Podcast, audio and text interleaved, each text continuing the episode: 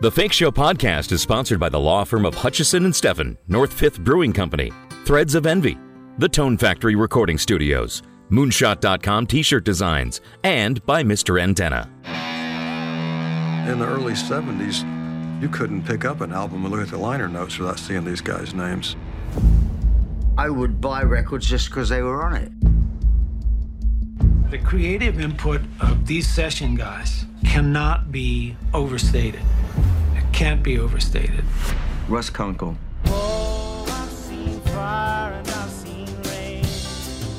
Danny Kortchmar.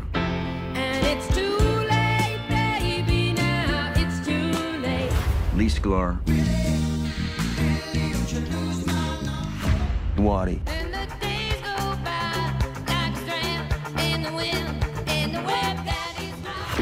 They were just musicians we knew, and they gradually became legendary session musicians. My main goal was to not get fired.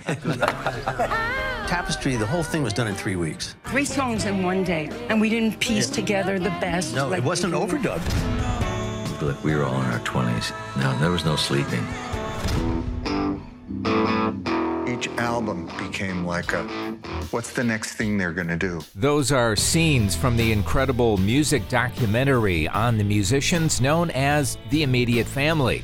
Waddy Wachtel is part of that family as a renowned guitarist, producer, songwriter, and session musician who has played, produced, written, and or toured with Warren Zevon, Stevie Nicks, Keith Richards, James Taylor, Jackson Browne, Joe Walsh, Linda Ronstadt, and the list goes on. Waddy and his band Immediate Family have released this new single, Skin in the Game, the title song from the album.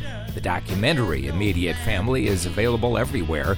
I've got Waddy Wachtel on the line right now in Los Angeles.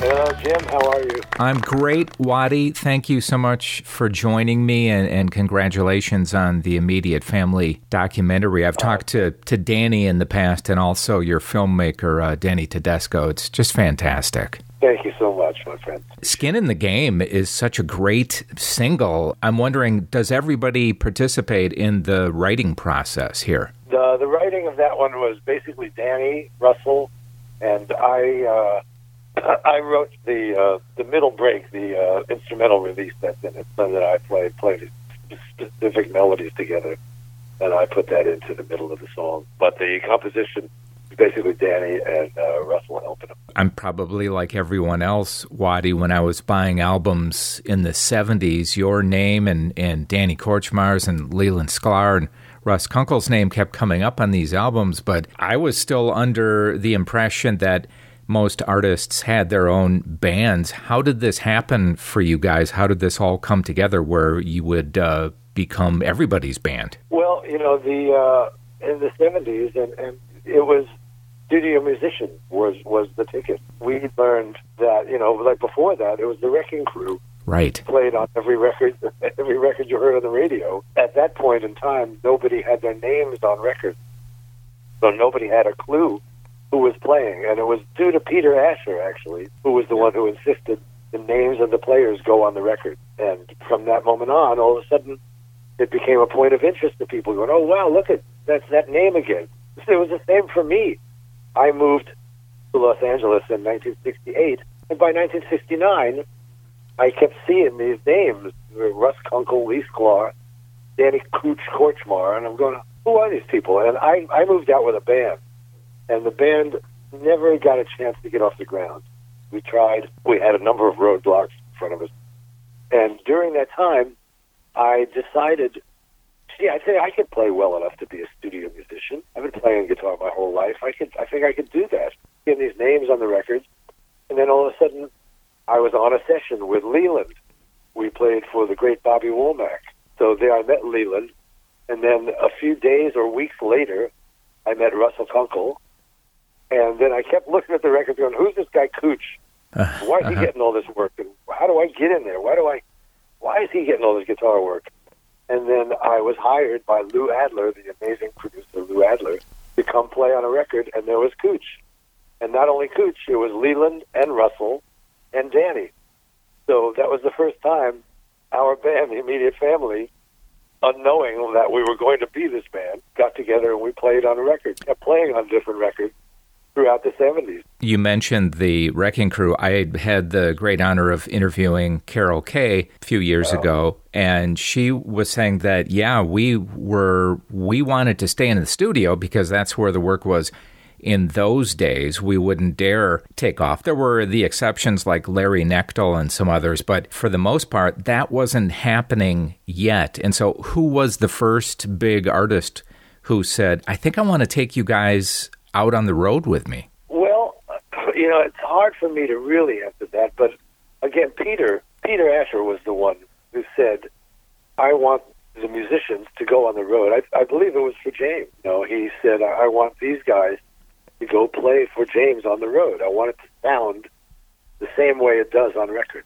You know, go, go, going back even further, I know for a fact that, like the Four Seasons, there was a, a drummer named Buddy Saltzman who played on those Four Seasons records, and they all of a sudden they said Buddy Saltzman has to go on the road with us. You know, so I mean it started a while ago, but uh, but Peter was the first one I believe to put the ens- the ensemble together that that needed to travel with the artist so it would sound the same. I believe, Waddy, that Carole King at the time was pretty much a side musician, and she would she would go out on the road as well as a as a keyboard player, Oh, piano yeah. player. Yeah.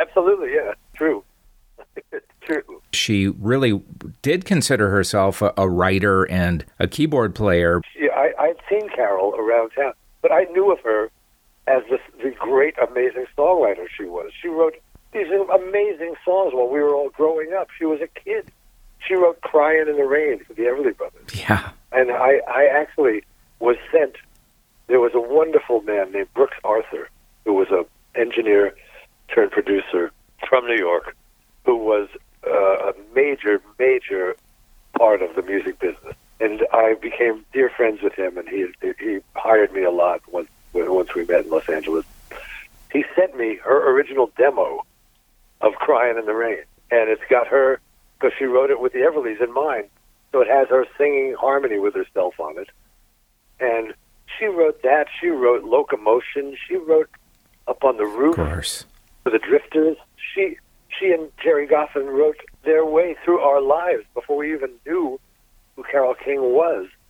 And I remember there was a a health food restaurant in Los Angeles, and I saw this girl sitting there by herself, and I was sitting with this friend of mine. I said, "I swear to God, that's Carole King sitting there. Uh huh. That's Carole King just sitting there alone in this dumpy little health food restaurant." And the funniest thing was when I got hired to play for Carol uh, for this next record, Thoroughbred. She, I was passing her in the hallway, and I said hello. I said I'm Waddy. She looked at me, and she goes, "Are we related?" I could see that. Head full of curly hair, and, you know, Jew noses, and she goes, "Are we related?" I said, "I, I hope so." You mentioned the Everlys. Uh, I've always been curious. You performed with the Everly Brothers band with Warren Zevon in the early 70s, later producing the Excitable Boy album with Jackson Browne. I have a million questions. We don't have that much time, but what do you recall about the opening lyrics and writing that on Werewolves of London? um, I had just I had just gotten back from London, so when I walked into my friend Roy Marinell, who was the third writer on Werewolves, Warren was at Roy's house.